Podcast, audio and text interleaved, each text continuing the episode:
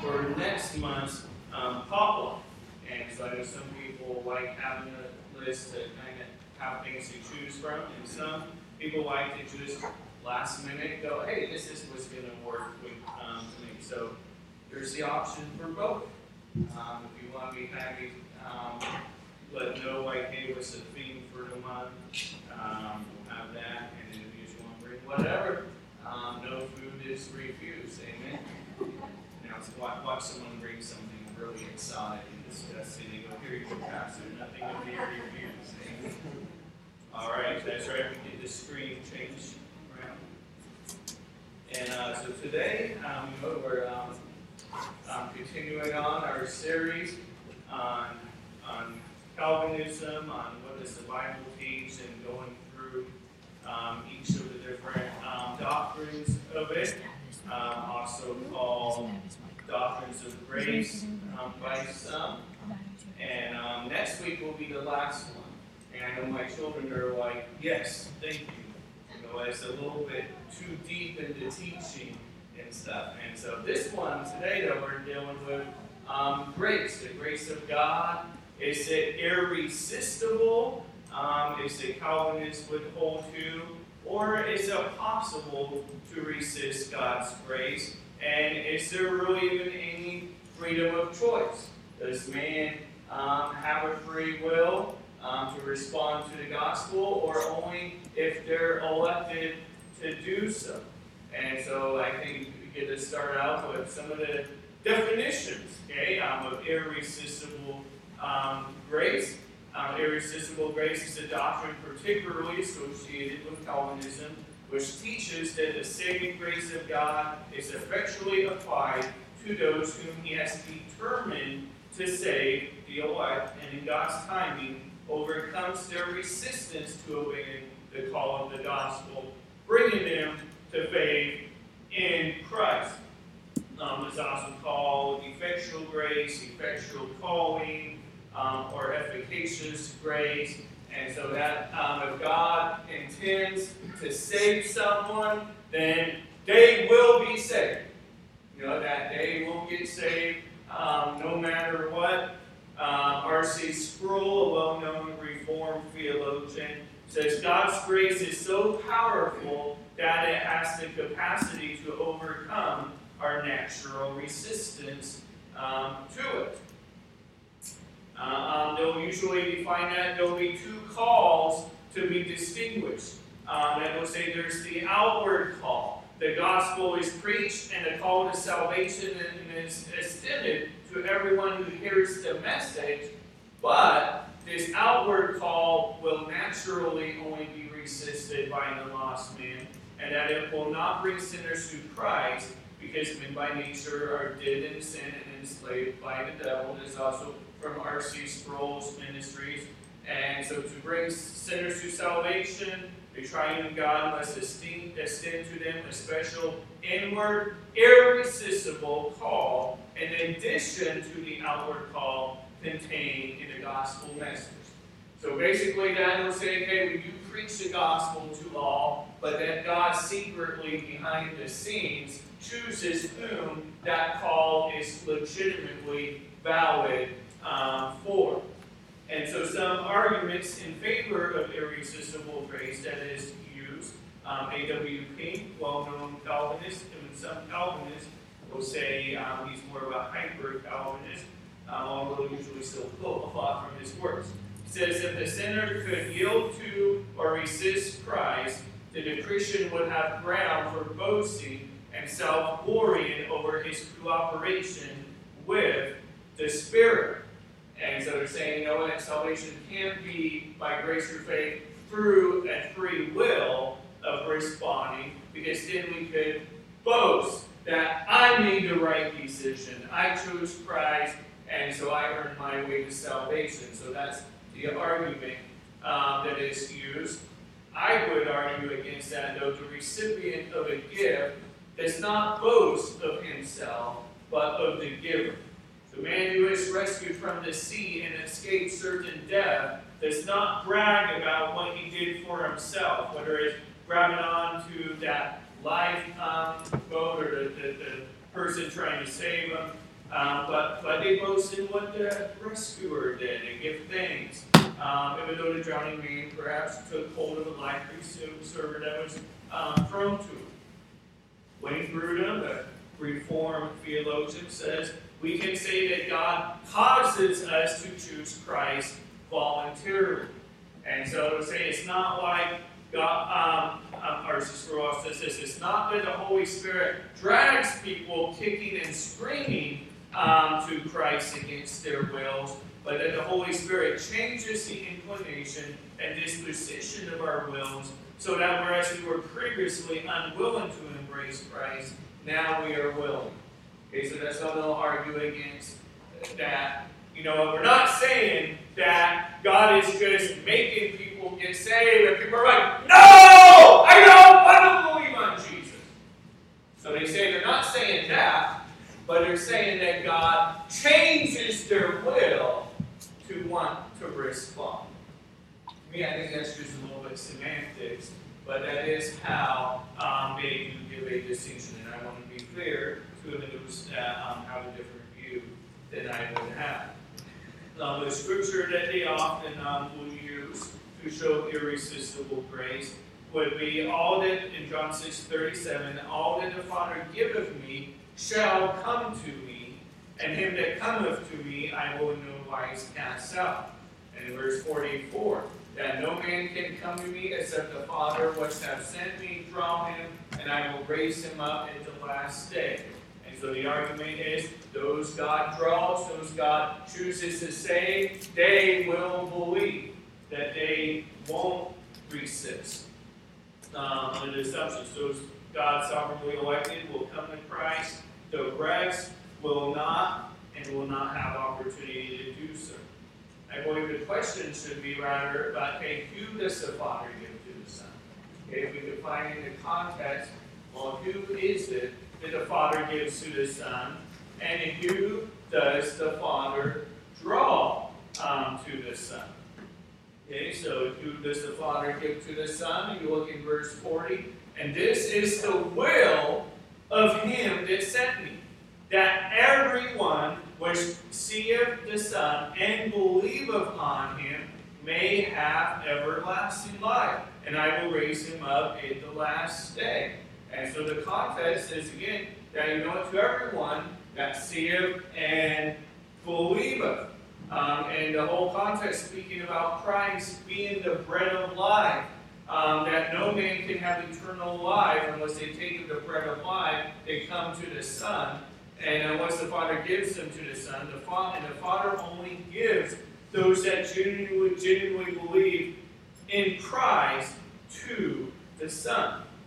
Other words, no man can come to the Son, have eternal life, um, but to whom the Father hath given, and he gives those that believe his word, that believe that the Father sent the Son to be the life of the world. Um, Hebrews 11, 6 further says, But without faith it is impossible to please him. For he that cometh to God must believe that he is, and that he is the rewarder of them that diligently seek Uh, we're going to come God. No, we really got to believe in His Word and believe who He is. That's where the Bible says we're born again of incorruptible seed by the Word of the living God. Um, verse 64 um, shows some further context. But there are some of you that believe not. For Jesus knew from the beginning who they were that believed not, and who should betray him. And he said, Therefore said I unto you, that no man can come unto me except it were given unto him of my Father. That, you know, if they're not going to believe, then they're not going to be able to have eternal life. They're not going to be able to come to the Son unless they believe in that the Father had sent them. And it was interesting here because some people questioned about Judas. We saw an article, and it was like, did Judas go to heaven or did Judas go to hell? About Judas Iscariot. And some were saying he went to heaven because at the last minute it says he repented of himself um, that way he had done and he went and hung himself. So they're like, well, it says he repented there, but that was more of like a sorrow of like, hey, I got caught. And then also maybe a recognition of what in the world did I do? When the Bible talks about Judas then went to his own place, that, that he did go to hell, he wasn't saved. And some people question, so does that show that Christians can lose their salvation? And this is where we're going to talk about next week on the perseverance of the saints. Okay, Calvinists would hold to eternal security. Arminians would hold to you could fall from grace, that you could lose your salvation. And so, on that point, is when I would agree with where the Calvinists stand that there is the perseverance of the saints, not because of our personal endurance, but because we are preserved in Christ Jesus, and none of us will be lost. You know, if we're saved, we can't lose it. And we see with Judas, it says, But there are some of you that believe not, because he knew who would betray him. So Judas, even though he was a disciple, even though he was an apostle, Jesus points out that he was not a true believer. So it's possible to be in church, you know, all your life, be kiss him in the doorway to heaven, and not be saved. And so Judas was not an example of a Christian that lost his salvation. He was an example that mingled with the Christians, followed Christ from afar, but yet closely there, but did not believe in Jesus as being the true Messiah that would come to redeem the world.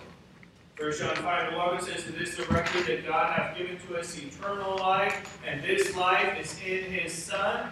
He that hath the Son hath life, and he that hath not the Son of God hath not have life.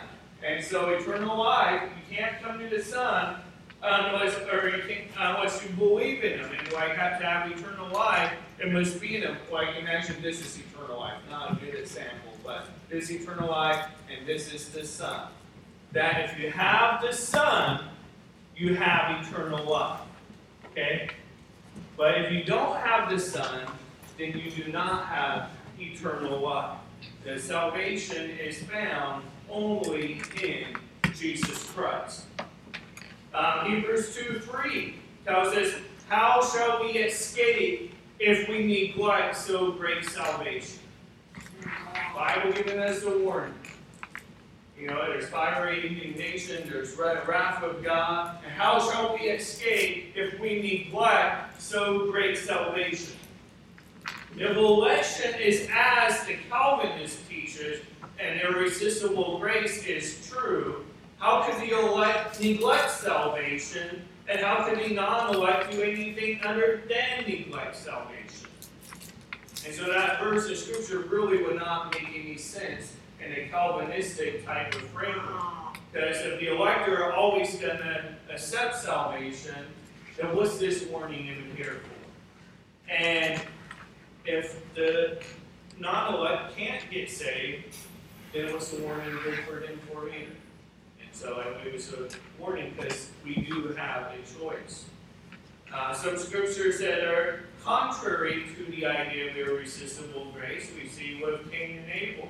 Um, Abel's offering was accepted. It was a sacrifice that was more by faith, um, a sacrifice of an animal, um, a spotless lamb. Um, and you know the Bible talks about without the shedding of blood, there is no remission of sins. Not that the animals saved it all, but that it was a foreshadow of what Jesus would be, the pure Lamb of God, who would shed his world for mankind. Well, we see that God addresses Cain, who does something of his own works, um, of his own garden he grew, and brings forth the fruit, the vegetables, and God was displeased because that's not the type of offering God expected. He didn't want something of their own works, but something that was a response in faith. But he didn't say, hey, Cain, sorry, buddy, you just aren't part of the elect. Okay?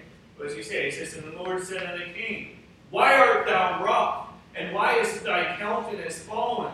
If thou doest well, shalt thou not be accepted, and if thou doest not well, sin lieth at the door. Now, you know, in his offering, he had a choice to make. It wasn't like God was not allowing him to make the right choice. And so there's no hint that Cain was determined beforehand to be a reprobate, and that Abel was irresistibly drawn to God. God told Cain that if he had been done right, that he would be accepted if it was the sacrifice of faith. You'll get the world before the flood in Genesis 6 3. And the Lord said, My spirit shall not always strive with man, for that he also is flesh, yet his days shall be hundred and twenty years. So here we see the Spirit of God works on mankind. The Spirit of God does draw us. You know, Jesus is the one that said, If I be lifted up, it answers the question, Who does the Father draw? He says, I will draw all men unto me. But of course, all men do not end up coming to Christ, and even though they're called by the gospel, they do not all receive it. But we see it here in the Old Testament, the Spirit of God worked on man to bring conviction but over time, God's like, hey, I'm done. And then he does send the global flood. But um, um, that his spirit stopped working um, to eventually stop after their continual wickedness. But we see the Spirit of God worked on man, but it was able to be rejected. Israel of old uh, the Bible says, Romans 10 21. But to Israel he said, All day long have I stretched forth my hands unto a disobedient and gainsaying people. That God, in his love, his mercy, he reached out to Israel. He wanted to save them. But they were disobedient to the gospel. It's um, the apostles, uh, Barnabas, and mention is you count yourself unworthy of an everlasting life. So we move on to the Gentiles. But so this wasn't God didn't work on them, that God's Spirit didn't try and bring them to obedience. Yes, can God's grace force someone? If he wanted to, sure, God can do what he wants. But the question is, does God work that way? And we see that, you know what? God reached out to Israel, but he did not automatically save all of Israel. They had a choice to make. We see Israel in Christ's day. Jesus says, O Jerusalem, Jerusalem, thou that killest the prophets and stonest them which are sent unto thee, how often would I have gathered thy children together, even as a hen gathereth her chickens under her wings, and ye would not. So there's nothing irresistible about this grace. You know, Jesus is like, you know what, I would gather you. It's the hand gathers her chicks. That I would save you. I, I'd be there for you. But he says, but ye would not. They had a choice. Israel, the fathers had a choice. Israel, the children had a choice. And it was able to be rejected. This is not showing God unconditionally elected some to salvation, predestinated them, and then did not predestinate any of the others to salvation. We see God reached out to them, but man had a choice to respond or not. And here's the big one right here. People who Stephen was preaching to. Um, um, he ends up saying, Ye stiff necked and uncircumcised in heart and ears, ye do always resist the Holy Ghost, as your fathers did, so do ye. So Stephen says, Hey, you know what? The Holy Ghost? Your fathers resisted that. You know, what's the Bible talking about the Holy Spirit is for? It brings conviction, it reproves the world, um, and um, shows righteousness, it reproves of judgment that the Spirit of God works on His creation. They resisted the Holy Ghost. And so this wasn't irresistible. This was God allowing in His sovereignty for His grace, for the working of His Spirit on the heart of man to reject it. And then there does come a time, as we see in the Old Testament, His Spirit won't always strive against me that there will be a time where God says, okay, we're done. You know, in Thessalonians, it talks about how God will bring blindness. Why? Because they're not elected? No, but because they received not the love of the truth that they might be saved. And so there's a time where God might quit working on someone's heart. That they rejected it over and over and over. That's why it says, Behold, today is the day of salvation. We don't know when God's going to quit working on the heart of an individual. But no doubt there's people praying for some people in Napavine that they have family or friends here and are praying for their salvation. And just maybe you are the one God would use to be a witness to them. Is free will biblical? Calvinists will say that God gets his will no matter what. What do they do with passages that say says that God wills, desires that all men would be saved? Um, for example, this one right here, and this is what really springboarded into this series, is our series through First Timothy on order in the church.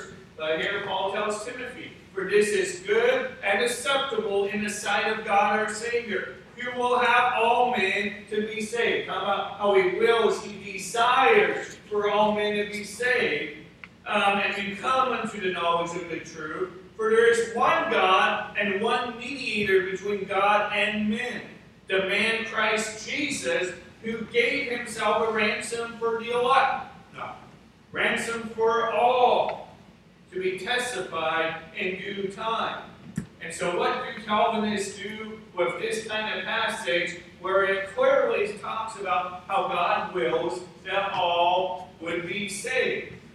Well, they invent this thing called the desiderative will versus the decretive will. They say that God has two types of wills the desiderative will or revealed will. Now, that's the will of God that God reveals to us. That God reveals to us the gospel um, that he says, um, repent, believe the gospel. That's what God reveals to mankind. But that his secret will, his decretive will, is what God, before the foundation of the world, has pre-chosen that only some of those that hear the message of the gospel will be capable of believing. And that's only because God's Spirit irresistibly draws them. So that's how they get around it. They say there's two different wills of God. They say there's one that He says, and there's one that He really means. And so that God desires only to be able to get saved, and that God invites all sinners to be saved, but that He has only decreed certain people to respond to the gospel um, to be saved. To me, how about you? Well, that's the definition of deception or a lie to say something, but then uh, really they can't repent and believe the gospel if they weren't chosen. Now, Charles Spurgeon, was Baptist preacher. He was a Reformed Baptist preacher, so he was a Calvinist himself. But I love his comments about the passage that we just read in 1 Timothy. He says, What then shall we try to put another meaning into the text than that which it fairly bears, and true not. He's like, I think not. Um, you must, most of you, be acquainted with the general method in which our older Calvinistic friends deal with this text. All men, say they, that means some men. As if the, and he goes, as if the Holy Ghost could not have said some men if he meant some men. Well, all men, and they say they, that is some of all sorts of men, meaning like a of each tribe. There's going to be some of all tribes. As if the Lord could not have said all sorts of men if he had meant that. The Holy Ghost by the apostle has written all men. And unquestionably, he means all men. I know how to get rid of the force of the alls according to the critical method, which some time ago was very current. But I do not see how it can be applied here with due regard to truth. Uh, uh and one example is like okay, where the Bible talks about all men went after Christ. You know, that the Pharisees said all men went after him.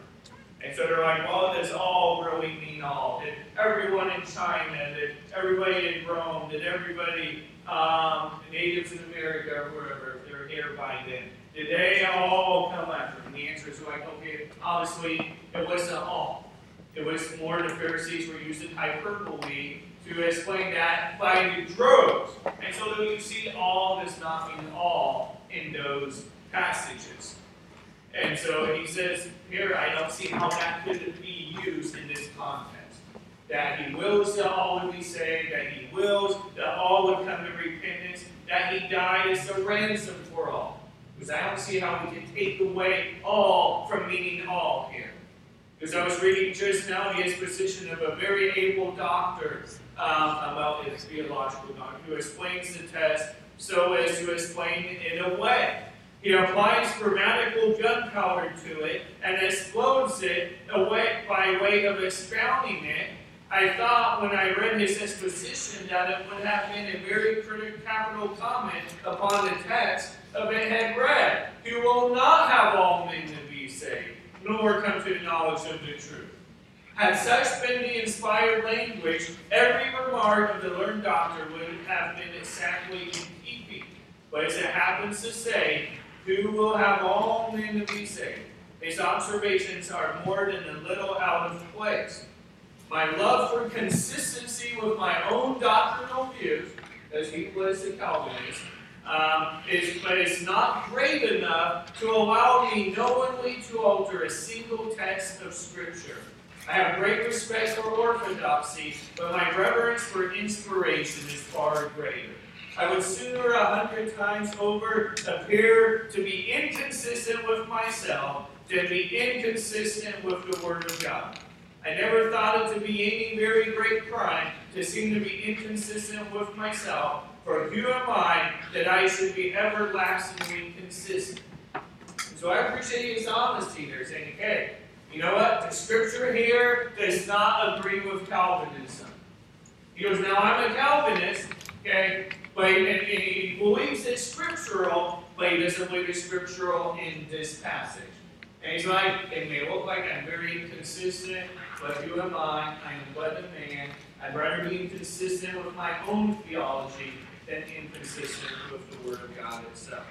And so, good for him. Because I do think it is a great crime to be so inconsistent with the Word of God that I would want to lop away a bow or even a twig from so much as a single tree of the forest of Scripture. God forbid that I should cut or shake, even in the least degree, any divine expression. So runs the text, and so we must read it. God our Savior, who will have all men to be saved, and to come unto the knowledge of the truth. That word will there is more of the archaic wording of it to me, his desire, his will uh, for it. He says we're not to alter the scripture. This is what it says, this is what we're going to preach, as it says. Uh, free will. The Bible teaches there is a free will to respond to or to reject the gospel. Then it totally refutes, total inability that man can respond, unconditional election, um, limited atonement, and irresistible grace. You know, why would Christ tell people to repent if there was no ability for them to do so? And so let's look at some scriptures. Talks about how in Acts 17:30 commanded all men everywhere to repent. That's God's call to mankind, to all men everywhere. In the context of it talks about all tribes and kindreds. Luke 13, 3 and 5 says, I tell you, nay, but except ye repent, ye shall all likewise perish. So he doesn't say you're going to perish because we didn't choose you. You're going to perish because we didn't draw you. But that you're going to perish if you don't repent. John 8 24 says, I said therefore unto you that ye shall die in your sins, for if ye believe not that I am he, ye shall die in your sins. That's the basis of election. The Bible says we're elected according to his foreknowledge. not his foreordination, not his fore um, not his predestination. Now, those whom he foreknew, as Romans 8 talks about, whom he God foreknows will be saved, he does predestinate us to be conformed to the image of his Son. That that is what we're predestined to. That because we come, we're believers, and God knows who's going to be believers. We see in Mark 10 21, know how um, Calvinists will talk about there's common grace and then there's salvation grace. That God has the common grace but doesn't want to save all. That Jacob have I loved, but Esau have I hated. And so say, you know what, the unelected God hates. But we see with the rich young ruler in Mark 10 21 says, that Jesus, beholding him, loved him, and said unto him, One thing thou lackest, go thy way, sell whatsoever thou hast, and give to the poor, and thou shalt have treasure in heaven, and come take up the cross and follow me. Now he knew there was a sin in his life of greed. And he's going to point to him that, you know what, you can't obey the law fully, but that you must come to Christ. And so we see, though, this wasn't Jesus hated him. Jesus loved him, but he still did not come to faith in Christ. 2 Peter 3 9, the Lord is not slack concerning his promise, as some men count slackness, but is long suffering to usward, not willing that any should perish, but that all should come to repentance. So over and over we see different scriptures giving this message.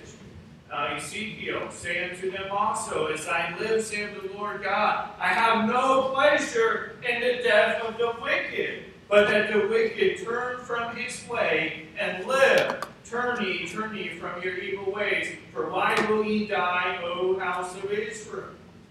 Here, the Bible is very clear. God has no pleasure in the death of the wicked to then be cast into the lake of fire. Calvinist perspective is that God gets pleasure in that because he gets glory in his justice. And now is God, is God glorified in his justice? Sure. But he does not have pleasure in the death of the wicked. He desires for them to repent, to turn to faith in him. Christ did provide himself as propitiation for the sins of the world. The Bible says that he is a propitiation for our sins, meaning he bore the wrath, is the substitute on our behalf. We who are sinners, and he who was not a sinner, we get his righteousness, and he pays the price for our sin. But it's not for our sins only, but also for the sins of the whole world. But he also gave man a choice. For God so loved the world that he gave his only begotten Son, that whosoever, here's that word whosoever again, believe of in him should not perish, but have everlasting life. For God sent not his Son into the world to condemn the world, but that the world through him might be saved. He that believeth on him is not condemned, but he that believeth not is condemned already. Because he have not believed in the name of the only begotten Son of God. Isaiah 45, 22 says, Look unto me, and be ye saved, all the ends of the earth. For I am God, and there is none else. And then in Romans 9, that is often brought up about Calvinists, about how God hardened Pharaoh's heart. Um, what was the purpose? So all the ends of the earth would know who the Lord God was. That God's Spirit had already quit striving with Pharaoh, so that God then hardened his heart.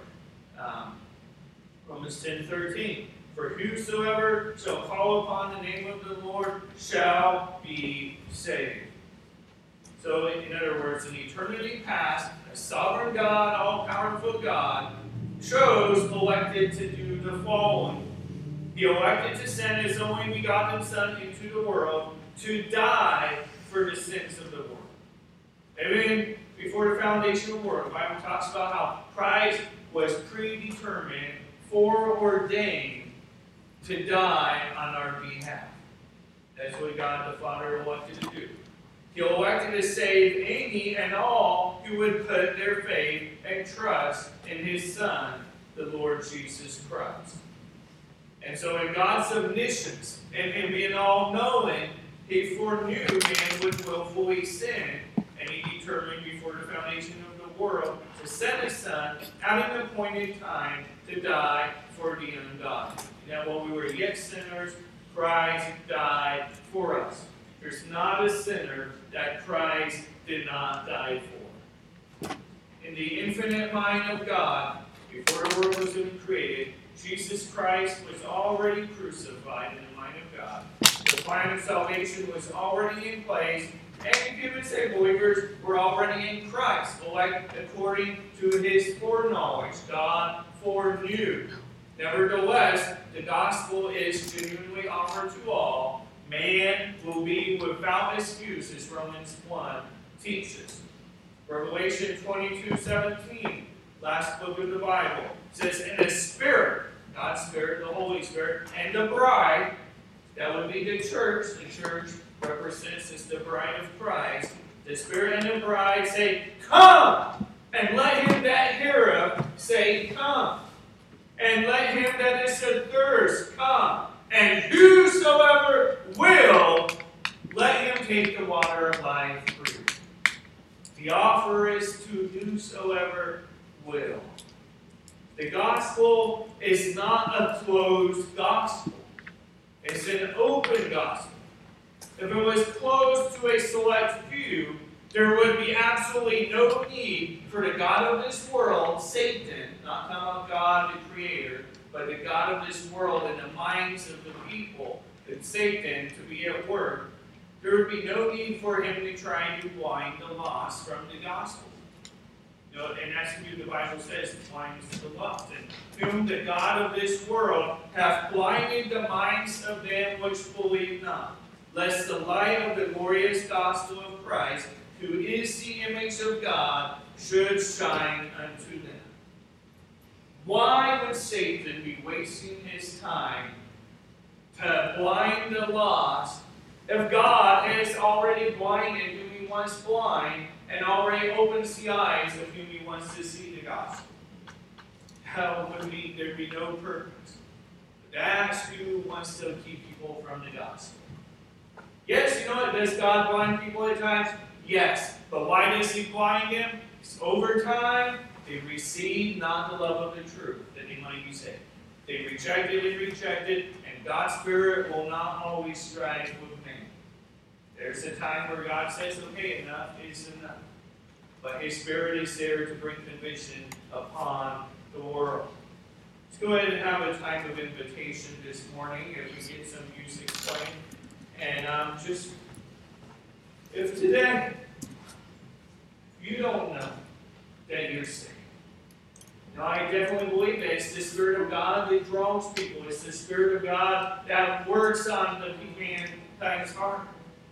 That we, in our own sinful nature, don't just say, hey, today I'm going to seek after God. The Bible says there is none that seek after Him. No, not one. That's a biblical truth. But it's Jesus who came to be the light of the world to everyone that enters. And the grace of God that bringeth salvation hath appeared to all men. That Jesus came to seek and to save that which was lost. That He is the one that chose to redeem us, to offer the gift of salvation, but we must respond. His Spirit works on us, but we must respond. Today, if you haven't made that choice pray that you make that decision. You come to the altar, you can let me know after church. Hey, Pastor, I want to know for sure I'm on my way to heaven. Show you from the Word of God how you can know that. It's bowed. Just go ahead and have a time of prayer. Spend time with the Lord. Maybe pray. For those who know